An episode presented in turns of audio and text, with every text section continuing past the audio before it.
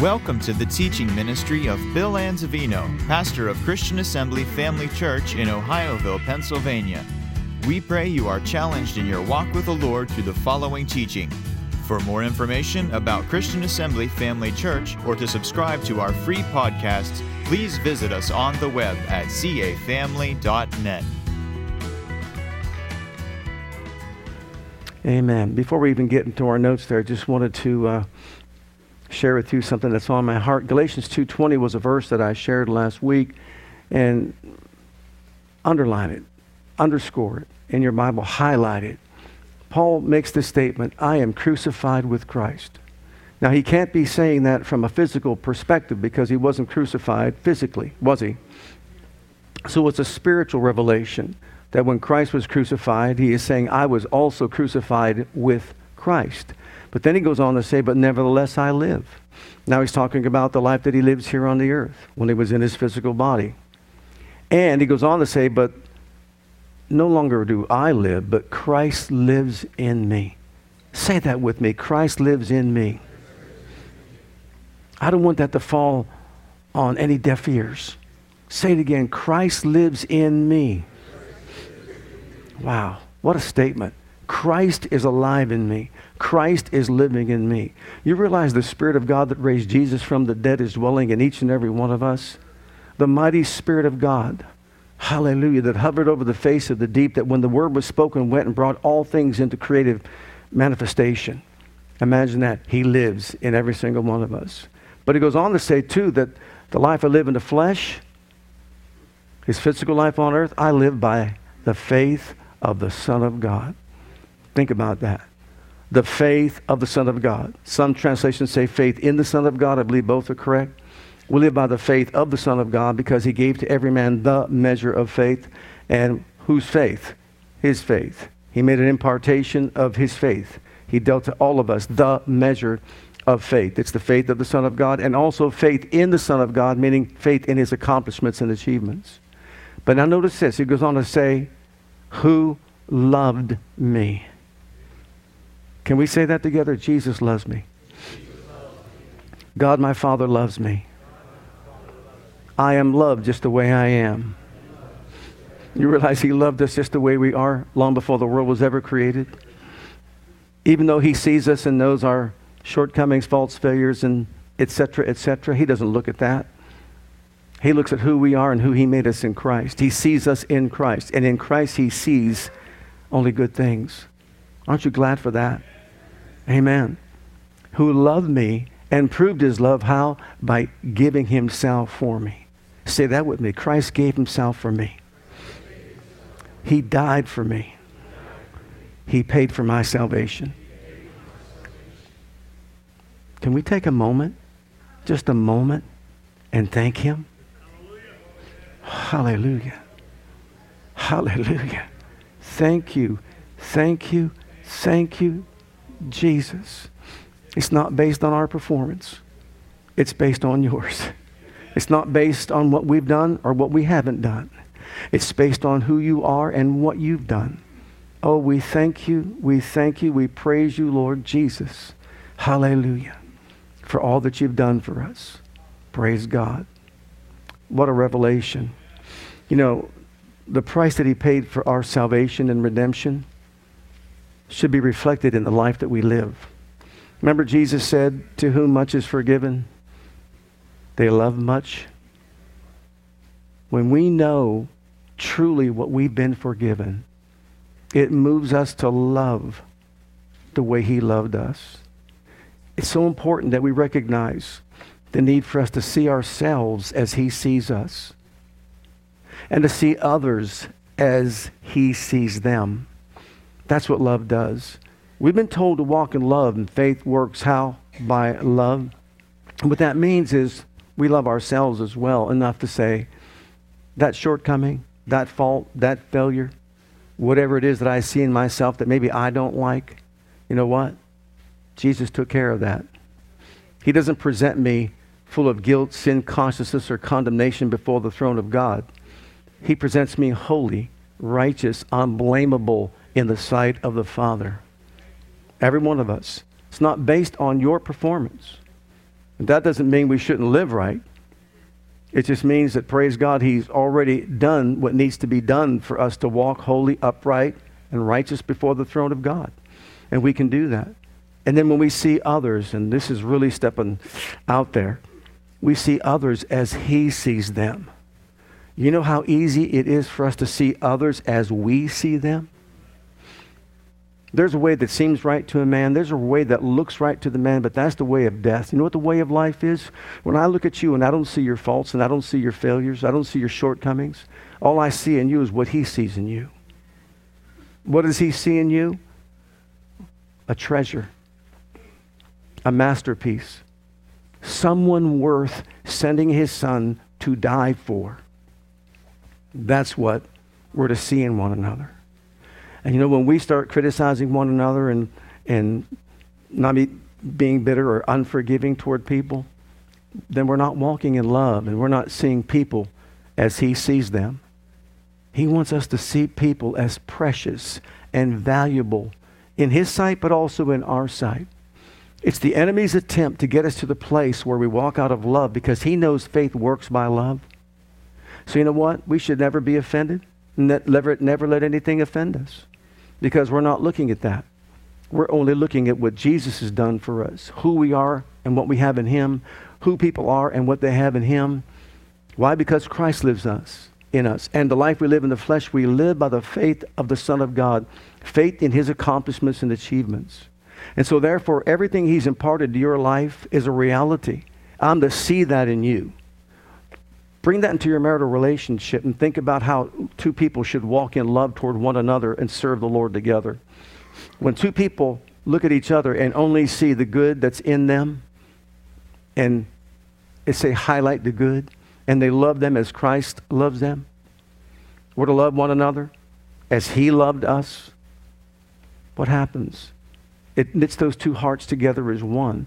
It creates a tremendous, powerful force for God that can be used to honor and glorify Him in that marital relationship and within that family. You know, beloved, I believe we're living in the last of the last days, and Jesus is coming soon. And He wants the church to be the light, like He said, on a hilltop where people can see. He doesn't want us to hide our light under a bushel where they can't see our good works and glorify our Father in heaven. You know, people might sometimes will, will ask, well, can I do this? Can I do that? You know what? It's not about that. It's not about that. Because if you're in love with Jesus, then you're going to love as He loved. If you're in love with Jesus, you're going to want what he wants. Matter of fact, Jesus gave us the acid test as to whether or not we love him. You know what he said? He that hath my commandments and keeps them, he it is that loves me. There are 16, 613 commandments, laws, and commandments revealed to us in Scripture throughout the Old Testament. Jesus fulfilled them all. Aren't you glad that he did? You don't have to look up all 613 and just say, I got to do this, this, this, this, this, this. I just have to love you, Jesus, and let your love flow through my life. You know why? Because he said love is the fulfilling of the law. He said, if you will walk in love, then you'll fulfill all those. Because you see, love will not kill, love will not steal, love will not covet. Covet. Love will not covet what, what someone else has. It just won't do that. And so when we adjust our lives just to let love flow in us and then flow out from us and through us, we're living in the realm of the miraculous. That's the realm that God wants us to live in seeing the best about every person, speaking the best about every person, that we could be perfect as our Father in heaven is perfect. And why am I saying all this? Because this is how faith works. And we're talking about living by faith. And so if we understand some of these things, and you know what? Our faith is not going to be operational like it needs to be. It'll be there, it'll be faith, but it'll be dormant, inoperative, inactive. I'll tell you, one of the biggest things the enemy will use in a person's life is this spiritual disease that I call condemnation, guilt, sin consciousness, infer, inferiority, condemnation in a person's life. Why? To destroy that person's life or to handicap him spiritually so his faith does not work. That's exactly what he wants to do to everyone because he knows that you identify with your faults, my faults, your shortcomings, my shortcomings, our failures, etc., etc. And it's easy for him to push that off on us and highlight them. As we look in the mirror, we see ourselves. He could be saying things like, How can God love me? Stop right there. Don't ever say that. How can God love me, someone like me? Don't say that. That's the enemy making you want to, making, he wants you to think that way. Trying to get you to think that way. How can he love someone like me when I do this or I do that or whatever? You know what? He loved you before you were born. He loves you now that you are born. He will love you throughout eternity. And He's made provision for all our shortcomings, faults, and failures. And there is a waterfalls of the blood of Jesus Christ that just flows in our lives, cleansing us from all unrighteousness. And when you and I step out of the realm of love, just step back under the blood and take a good blood bath, praise God, and get washed in the blood of the Lamb. And then from there, you know what? Make a decision. I'm going to walk in love. I'm going to recognize that the next time the enemy tries to tell me, don't forgive that person, look what they did to you, or be bitter towards that one, stop right there and just say, uh, oh, it's not me, I'm dead. How can you offend someone who's dead? I've been crucified with Christ. So therefore, I consider myself to be dead. I'm alive to him and I'm walking in this flesh body, but I was crucified with him, and therefore I take no offense. I refuse to receive offense. So when it comes to condemnation, don't receive guilt, don't receive condemnation, don't receive sin consciousness. You know what you do? You, you, get cleansed by the blood of Jesus Christ. You might have conviction, but just get under the blood and praise God. Thank God that you are completely set free and delivered. But let me say, say something else. It doesn't belong to us, so don't take it, don't receive it. But listen, don't dish it out either. Don't dish it out. Don't try to tell someone things because you see things taking place in their life in the flesh that they're not worthy or God doesn't love them or God's not pleased with them or anything of that nature. The goodness of God leads people to repent. And we let, when we let them know how much God loves them, when we let them know what Jesus did for them when he died for them, when we let them know that all they have to do is believe and all your sins are washed away. You're cleansed by the precious blood of Jesus Christ, and you have a position of righteousness before the very throne of God. You are upright and holy. Colossians tells us that when He reconciled us to the Father, He declared us righteous, holy, without spot, without blemish. Notice those two words without spot and without blemish. Do you realize that Jesus was the Lamb slain without spot? And without blemish. And that goes back to the Jewish sacrifice. The lamb had to be without spot and without blemish, right? Now you're the same way in the sight of the Father. You're without spot and you're without blemish because you are in Christ. You're not a body, you're a spirit. You have a soul. You live in a body. And all three have been redeemed. All three have been paid for by the blood of the Lamb. And in all three departments of our being, He looks down on us and just says, Now that's my boy. And that's my girl. Hallelujah. What a masterpiece. He might even brag on himself a little bit and just say, What, what good work I did, huh? That's how he sees us. And that's how he wants us to see other people. Now, the life that we live in the flesh, we live by the faith of the Son of God because you see, we're to deny ourselves. We're not to deny the devil. Jesus said, If you'll be a follower of mine, he didn't say deny the devil, take up your cross and follow me. He said, Deny yourself. Deny yourself. Take up your cross and follow me. It's a life of self denial. We're not going to let this man on the outside dictate to who we are when Jesus shed his blood and purchased our redemption and made us who we are in him. Two beautiful words is are, are in him. In him I live. In him I move. In him I have my being. In him I have my worth. In him I have my value. Oh, praise God. In him I have all things that pertain to life and godliness. And in him I've been blessed with every spiritual blessing in heavenly places in Christ Jesus. Think about it. It's all in him. Had nothing to do with any of us. All this took place before we were born. So it's not based on us.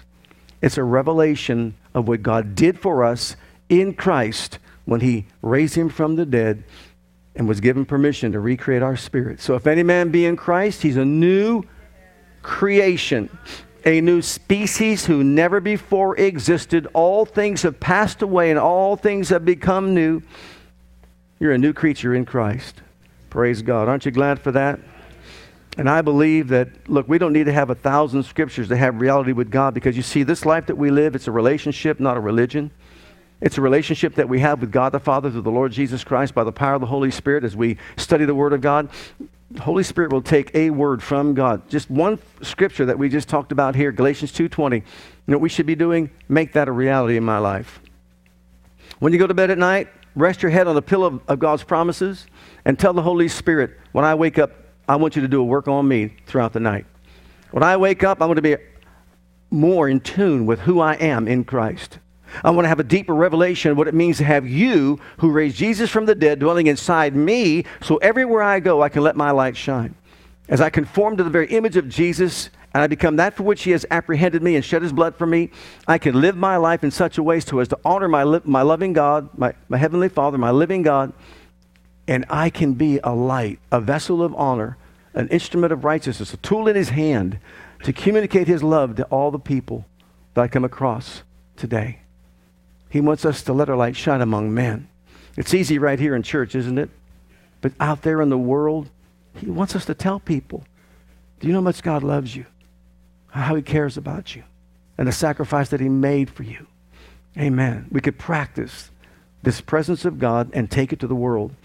Praise God. Ask the Holy Ghost. Now, in Second Corinthians, we're talking about living by faith, chapter 4 and verse 13. And I wanted to use this at the beginning because what I'm about to share with you, and I promise not to be too long, but what I'm about to share with you is really meaningless without relationship. It's going to be less effective if we don't understand this is all born out of relationship that we have with God. When David stood before Goliath, and that's way at the end of our message, but when he stood there, do you realize he didn't have to sit somewhere in meditation, secluded from everybody else, and just say, God will fight for me. God will fight for me. God, you'll fight for me. God, you'll fight for me. I got to build this into my spirit. You're going to fight for me. You're going to fight for me? You know what? It was spontaneous. His declaration of faith was spontaneous. You know why it was? Because they that know their God shall be strong and do exploits. He knew on the inside of him exactly what God would do for him. Why? because he had intimacy with him. He walked with him, he talked with him. He understood him to be a shepherd that he could never want. He also understood that as a shepherd, it was his responsibility to take care of the sheep and, if need be, sacrifice his life for the benefit of the sheep. He knew that, and he was willing to do that. But there he was, this honest shepherd. And what did he say?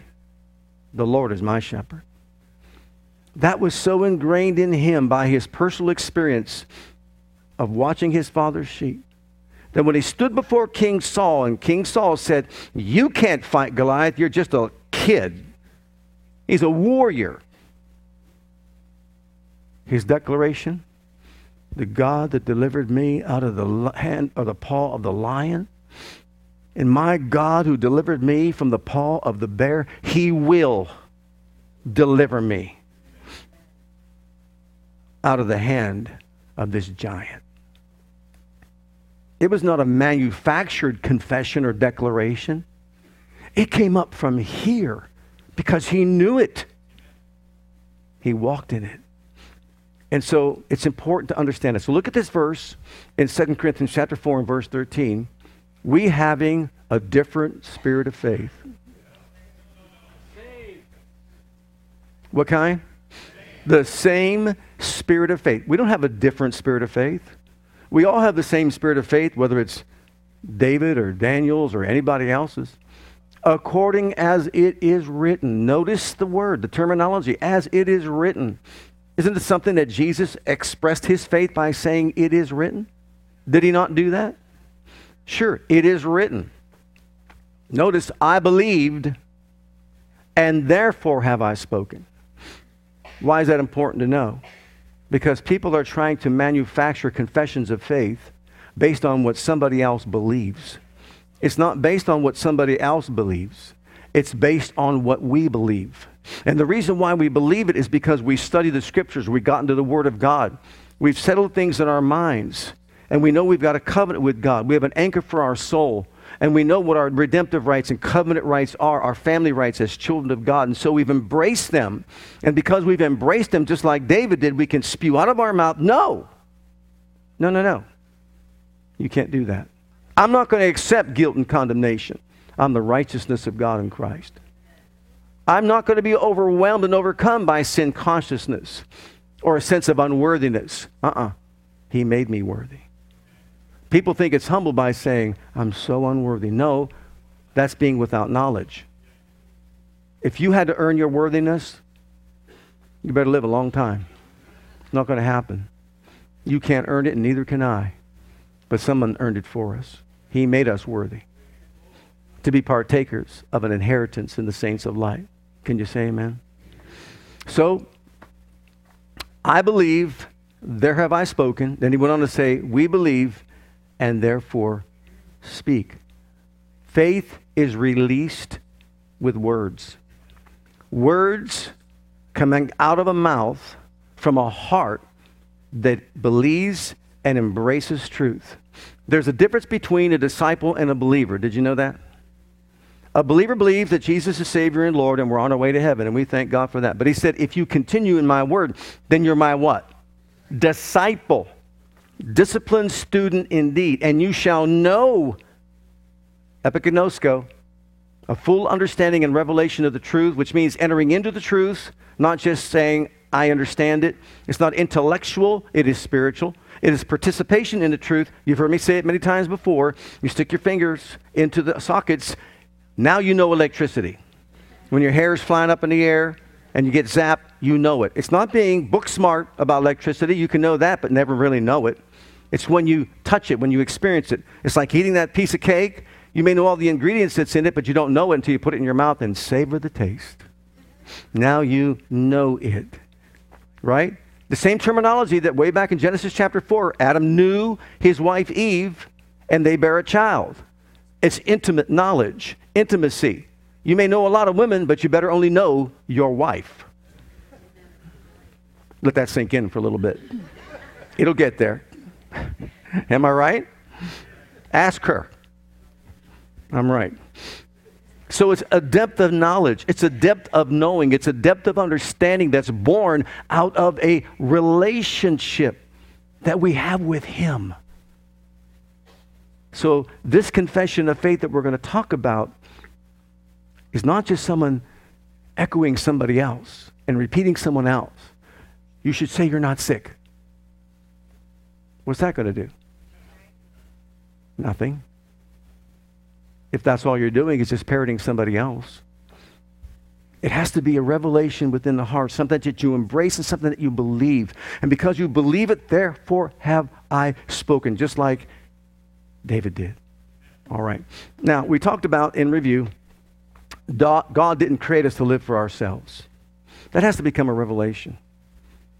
We're not alive to satisfy our own personal needs and lives. He created us for Him. Time and time again, we see in Scripture, I made you and not you yourself. You're the one who made us. If He made us, then He has a right to govern us. But he made us for his pleasure. We are and we're created, right? Adam and Eve blew that, didn't they? When they stepped beyond the boundaries of their creation. Lucifer did it first. He stepped beyond those boundaries and he fell. And then he inserted into the minds of Eve, the mind of Eve, and then Adam just followed along. But Eve is the one that was deceived, we are told. And as a result, she was deceived and she looked away from what God said to what her senses were telling her. She fell because they stepped beyond the boundaries of God's will for their lives. Then we see the Israelites had a beautiful place for them, prepared by God for them. They stepped beyond those boundaries. They never enter in the promised land because they don't walk in faith. And so every time that God had a place for people on earth, it seems for some reason they don't want to dwell in it and experience it. But you know what? I believe we're living in the last days and in these last days, the church is receiving the revelation that is needed to rise up to a higher place. You know, we're, we're talking about, I don't like at the beginning of the year just saying, this is what we're going to do throughout the, th- the theme throughout the entirety of the year. Sometimes there's cliches and rhymes and all that, like stay alive in 95. I hope so. right? But what's risen up in my heart is increase for all of us to rise to a higher place or plane of spiritual awareness, recognition of our redemption, to fall in love with Jesus everywhere we go, so much so that we're so in love with Him that it oozes out of us. You know, Paul said that you and I are to express the very savor of the fragrance of Christ everywhere we go. Remember, he said that in 2 Corinthians chapter 2, 14 and 15? He said, The aroma that comes out of us is both deadly and lively. In other words, it stinks on one end and it smells wonderful on the other. To those that are lost, we stink. We smell. You ever wonder why when you start saying things like uh, the Bible teach, oh, you're one of those? See, they're smelling us at that moment. And they don't want to be around us because we're talking about the love of God, talking about redemption and all that. But to a believer, when I start talking to other believers and we start talking about Jesus and the things of God, oh, what a savor. What a fragrance. We are God's air fresheners. And everywhere we go, we get squeezed. And what comes out? It's the fragrance of the aroma of Christ, but it just has this twofold effect upon people determined by whether or not they're saved or not. So, be the example that God wants us to be. Amen. Also, He didn't create us to follow our own plans. We talked about that for a little bit. But He has plans for good, not for evil, to give us a future and to give us a hope. And I believe that, so what am I supposed to do? Say that. See, faith believes and faith says. So we could say something like this I was created for Him, not for myself. And I'm beginning to walk in faith. I can say this I was created to follow His plans for me and not my own plans. It's not what I will, but what you will. Didn't Jesus model that for us? Not my will, but your will, Father. And that's what He came to do. And so we do the same thing. What's your plan for my life? What do you want me to do? Whether it's your profession, whatever, marriage, how many children, etc. But then also, we said that we weren't created by God to be bound by demons, but to cast them out. Take authority over them. We were created for sickness and poverty. We were created to prosper and be in health, even as our souls prosper. The soul in here is important. It's the way we think. If we think wrong, we're going to believe wrong, speak wrong, and have wrong. And I'll be honest with you, I, I shared this Friday in our healing class. It's just, it's beyond me when I hear some of these preachers and other commentators say things like, there they go again, that name it, claim it, health and wealth gospel. I'm like, you see, if you, you could, you could take offense at that. Number one, you know that they have no idea what they're talking about. Besides, if they did, they wouldn't be talking like that. But let me just play this out. Just give me some latitude. Is that okay? Okay, so you don't want to come to a church where you hear God wants you prosperous and God wants you healthy. So, our next seminar, come and learn how to be sick and poor. 10 point message on how to really run yourself down physically and empty your bank account.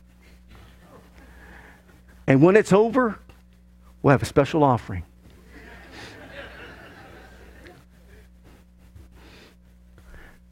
they sound so foolish by saying something like that. If you're going to say that, say it this way People have taken it to an extreme.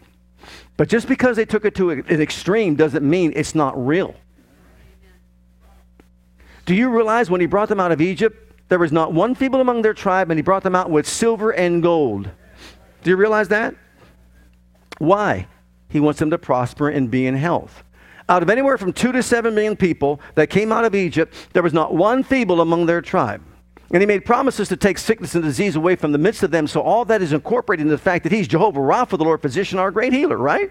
And also, why did he give them all the silver and the gold if he wanted them to be paupers when they lived their lives upon the earth? How would they build his temple, a dwelling place for him that cost millions and millions, if not billions of dollars? Why?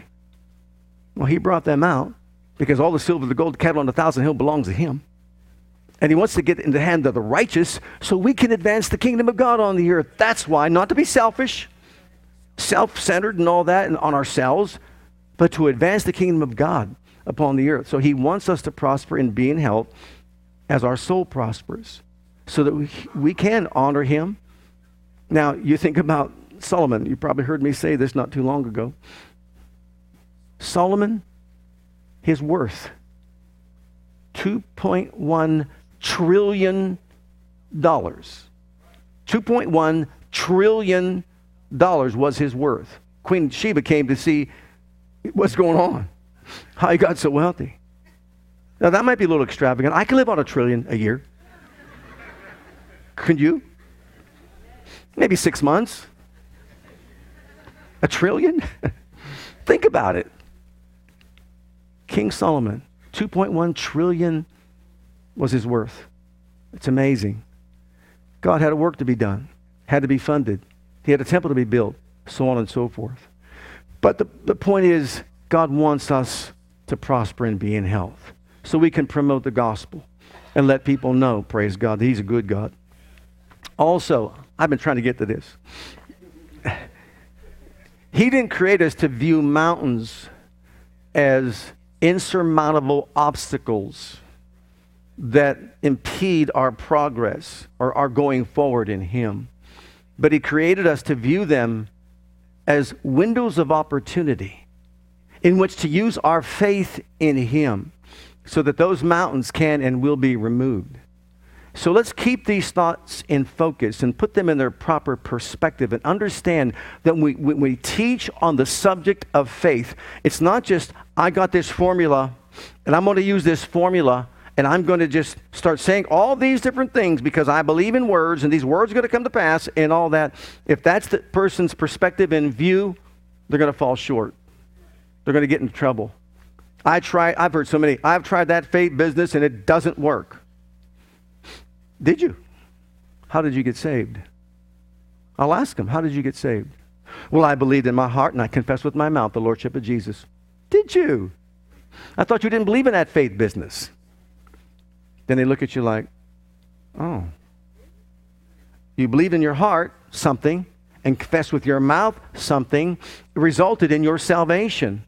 And here's the key the word salvation, soteria, is a word that's all inclusive.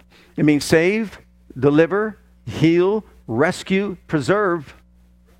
So, what the heart man believes unto rescue, what the mouth man confesses to be in rescue, healed, delivered, preserved, and so on and so forth. He'll satisfy your mouth with good things that your youth is renewed like the eagles.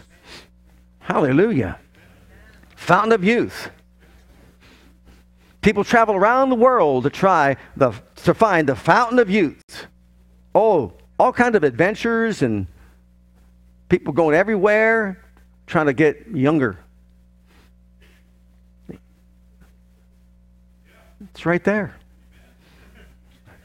Someone just really said, you know, I'm so sick. You know, when you hit 50, you get sick.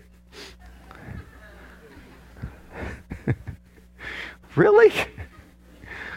Oh my. The devil has everybody duped into thinking that, you know, you got to be sick. I told you before, I thought 30 was old when I was 15. And when I was 20, I thought six, or 40 was old. And when I hit 20, I thought, you know, 50 is old. When I hit 67, nothing's old. Can you say amen to that? There is no old.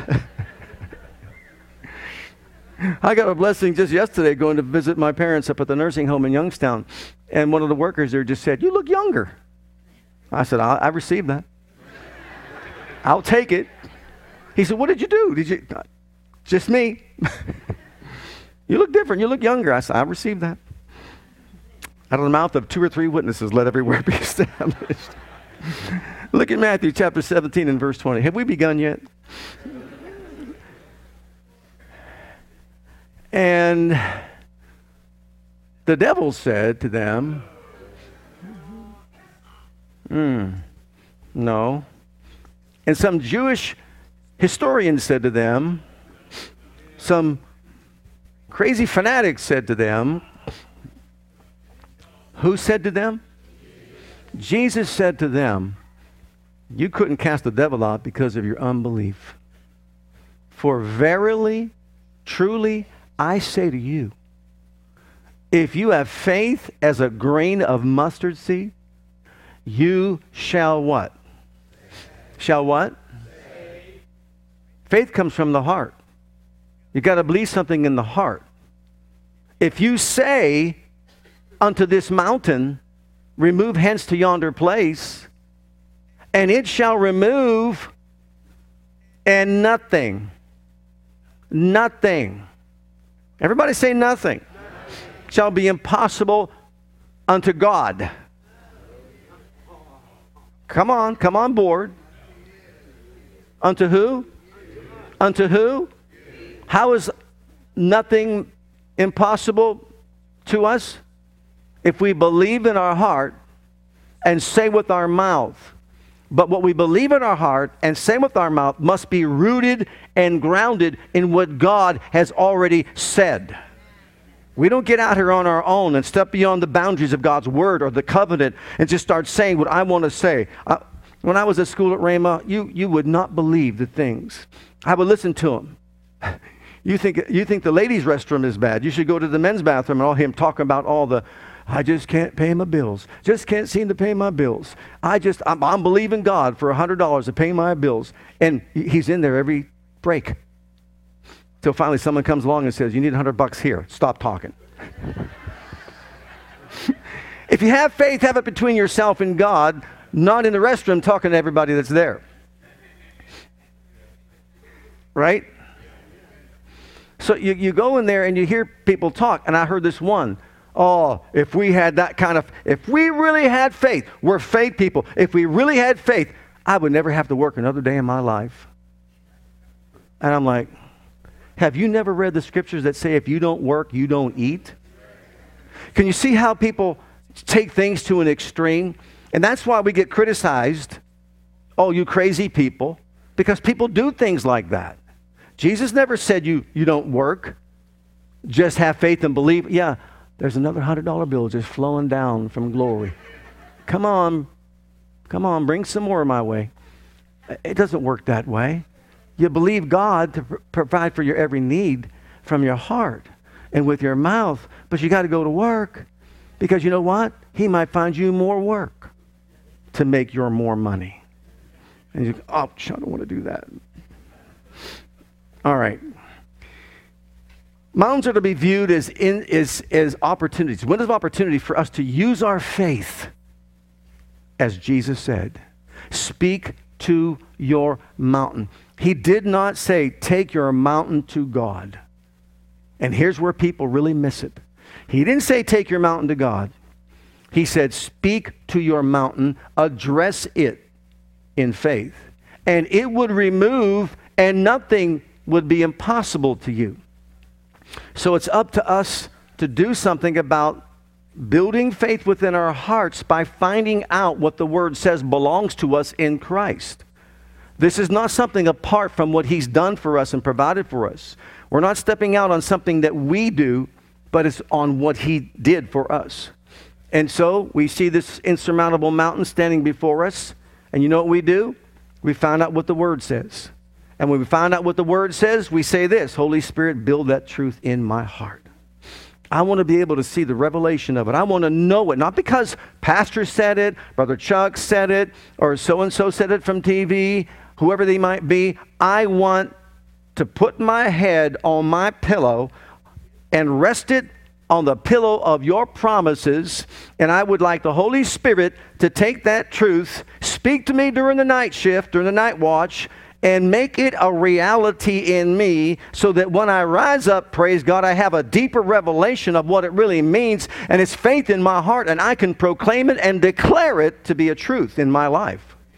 That's how faith works. Can you say amen? As a matter of fact, can we quickly go through these? Look at these verses. We saw Matthew 17, 20. Look at 21 and 21. Everywhere you see Jesus teaching faith, I want you to see what he says. Jesus answered and said to them, Verily I say unto you, if you have faith and doubt not, you shall not only do this which is done to the fig tree, but also if you shall what? If you shall what? Say, say unto this mountain, say unto this mountain, be thou removed, and be thou cast into the sea, it shall be done. Notice he said, if you have faith, you shall what? Say. Okay, look at uh, Mark 11. as if you don't know where that's at. But look at Mark 11, and Jesus answering, saith unto them, Have what? Faith in whom? Have faith in God, for verily I say unto you, whosoever shall what? Are we getting the point he's making? If you had faith, you would say. If you had faith, you would say. If you had faith, you would say to the mountain, Be thou removed and cast into the sea. And, and don't doubt in your heart, but believe that those things which you say will come to pass. You will have what? Whatsoever you say. So we see it's a deeper revelation just saying, well, hey, someone said this to say this, and you're going to get it. Yeah, I, yeah, just, just say, um, I'm a multimillionaire. It doesn't work that way. Matter of fact, that's selfish, number one. You're asking amiss, that you can consume it upon your own lust. But if you say, My God supplies all my need, and whatever your need might be, He'll supply it. Look at Luke's Gospel, chapter 17, and this is a biggie. This is a biggie. The apostles said unto the Lord, Increase our faith. Okay. And the Lord said, If you had faith as a grain of mustard seed, you might what? You think He's driving home a point? You would what? Say to the sycamine tree, which has roots that spread out everywhere, Be thou plucked up by the root, and be thou planted into the sea, and it should obey God. Obey who? You. Now, notice he's talking about bitterness and unforgiveness. And he said, Peter said, increase our faith. The disciple said, increase our faith because he said, Peter said, how often should we give? He's going to be the big man here with the big heart, right? The big forgiving heart. How often shall we forgive? Seven times? Jesus said, no, seven times 70. Oh my, you better increase our faith. He said, if you'd have faith, you would just say. Say what? Say the right thing. You know what you would say? I've been forgiven the million dollar debt. I'm forgiving people who have wronged me. Besides, I'm dead.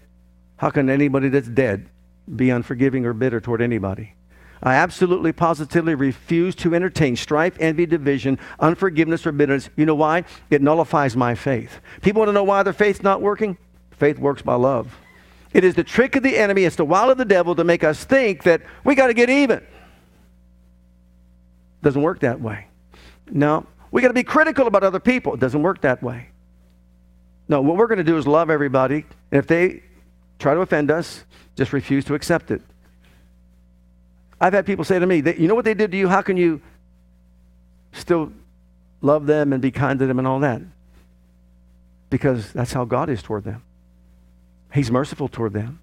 He forgives them. He cares about them. So who am I? I've been forgiven this humongous debt. How can I hold anything against anybody else? It's wrong. I'm not going to do it. And why? Because I want my faith to work by love. You want your faith to work? It works by love. Don't fall into the trap of the enemy to make you think less of yourself or of other people. Don't do it. And so you recognize the fact that if there's something in you like a root of bitterness springing up, remember the root of bitterness, speak to it. See, we're not talking about just speaking finances or, or even healing. Speak to the tree of bitterness and say, I choose to forgive everyone. I refuse to entertain thoughts of bitterness. I uproot you from my life. I plant you in the sea of forgetfulness, and I will not allow you to be brought up in my heart or mind ever again. Praise God. I think we could go about two hours this morning. But I'm going to let you off the hook. Let me just finish with these Hebrews and where Jesus said, Talk to your mountain. He spoke to the wind, the waves, and the sea. Look at Hebrews chapter 11. Jesus spoke to the wind, waves, and the sea. If you think we're crazy, Jesus spoke to the wind, the waves, and the sea, and a tree. Um, who is that, the one that you're following, that leader? The fellow over there talking to that tree. He's my Lord. What? He's talking to a fig tree. I know. Yeah, I know. Seriously? Really? See, it sounds crazy and far fetched, doesn't it? But guess what? Come by tomorrow. It's gone. Look at the wind, waves, and the sea. A calm. He demonstrated that for us. He modeled that for us. Why? So we can say like things like this. You will not have my son. You will not have my daughter, devil. Get your hands off my child. I train up my child in the way he or she should go. When they grow old, they will not depart from it. You say, but it doesn't look good. It doesn't matter what it looks like. It doesn't matter what it sounds like. I'm saying, praise God, that my child is walking with God all the days of his or her life, coming home from the land of the enemy to his own borders to serve you faithfully, and I'm not backing off one iota. You know why? Because even when I'm gone from this realm, the Bible says my statements of faith will be captured in these vows full of orders, which are the prayers of saints. Hallelujah. Look at Hebrews chapter 11, verse 3. Through faith, we understand that the worlds were framed by the Word of God, so that things that are seen were not made of things that do appear. Everything that is created in this world was created by something that's not seen. It's still something, but it's not seen with the naked eye or even under a microscope. And what is it? Words. And notice this it created all things, but then also, look at Psalm 148 and one more, and then we'll close it. But look at Psalm 148. Praise ye the Lord. Praise ye the Lord from the heavens. Praise him in the heights. Praise ye him, all his angels. Praise ye him, all his hosts. Praise ye him, sun, moon. Praise him, all ye stars of light. Praise him, ye heavens of heavens, and ye waters that be above the heavens. Let them praise the name of the Lord, for he commanded, and they were created. He gave a command, and they were created. He hath also established them forever and ever he, ha- he hath made a decree which shall not pass, which is why the waters can't cross over the seashore. Then look at Hebrews chapter 1, and we'll close here. Hebrews chapter 1. He gave a command, he spoke the word, the word brought everything into being. But here's the thing he allows us to tap into that kind of power. Okay, God, who at sundry or different times, in diverse manners, spake in time past to the fathers by the prophets, hath in these last days spoken to us by his Son whom he hath appointed heir of all things, by whom also he made the worlds, which we just saw how, who being the brightness of his glory, the express image of his person, upholding all things by the word of his power, when he by himself purged our sins, sat down at the right hand of the majesty on high, being made so much better than the angels, that he attained a name excellent, more excellent than them. So what is he saying? He is saying that words that created the world are words the same words that sustain the world, that propel the world, that hold everything together. Our words are more powerful than we think. Death and life are in the power of the tongue. They are powerful, and they have life, and they have death within them. You see, but we got to see this. We've got to have the revelation of it. We have to have a, a, depth of understanding of it. So he created all things. In the very beginning, God said, Let there be light. God said, Let the earth. God said, Let the waters be parted. God said, God's. Why do you think he over and over and over emphasize that God said, God said, God said, God said, God said, God said, God said. Can I tell you something else God said? Listen to it with the same authority that you just heard. God said, Let there be light, there was light. God sustained the world with the word of his power, it sustained. Joshua spoke, and the sun and the moon stood still for a season, for a day. And God honored the word spoken by the man. Right? Isn't that all true? He also said, You are a new creation. He also said, His spirit that raised Jesus from the dead dwells in you to quicken your mortal body. He also said, By his stripes you were healed. He also said, I didn't give you the spirit of fear, but power, love, and of a sound mind. Are his words effective? Are his words powerful? So if we're buying the lie of, I'm just so unworthy. I just barely get along in life. You have no idea. live from pay to pay, and I'm always sick, especially when the fall time comes and all this. Now that it's springtime, all these allergies are going to rise up, and I'm just going to. You watch them. Allergies, you watch. You see it's going to happen. Death and life are in the power of the what? Tongue. And they that love it shall eat the. How's your eating this morning? what kind of fruit are we eating this morning? And they that love it shall eat the fruit thereof. In other words, they'll eat the fruit of their words. You better stop me. I'm not going to stop, so stand up.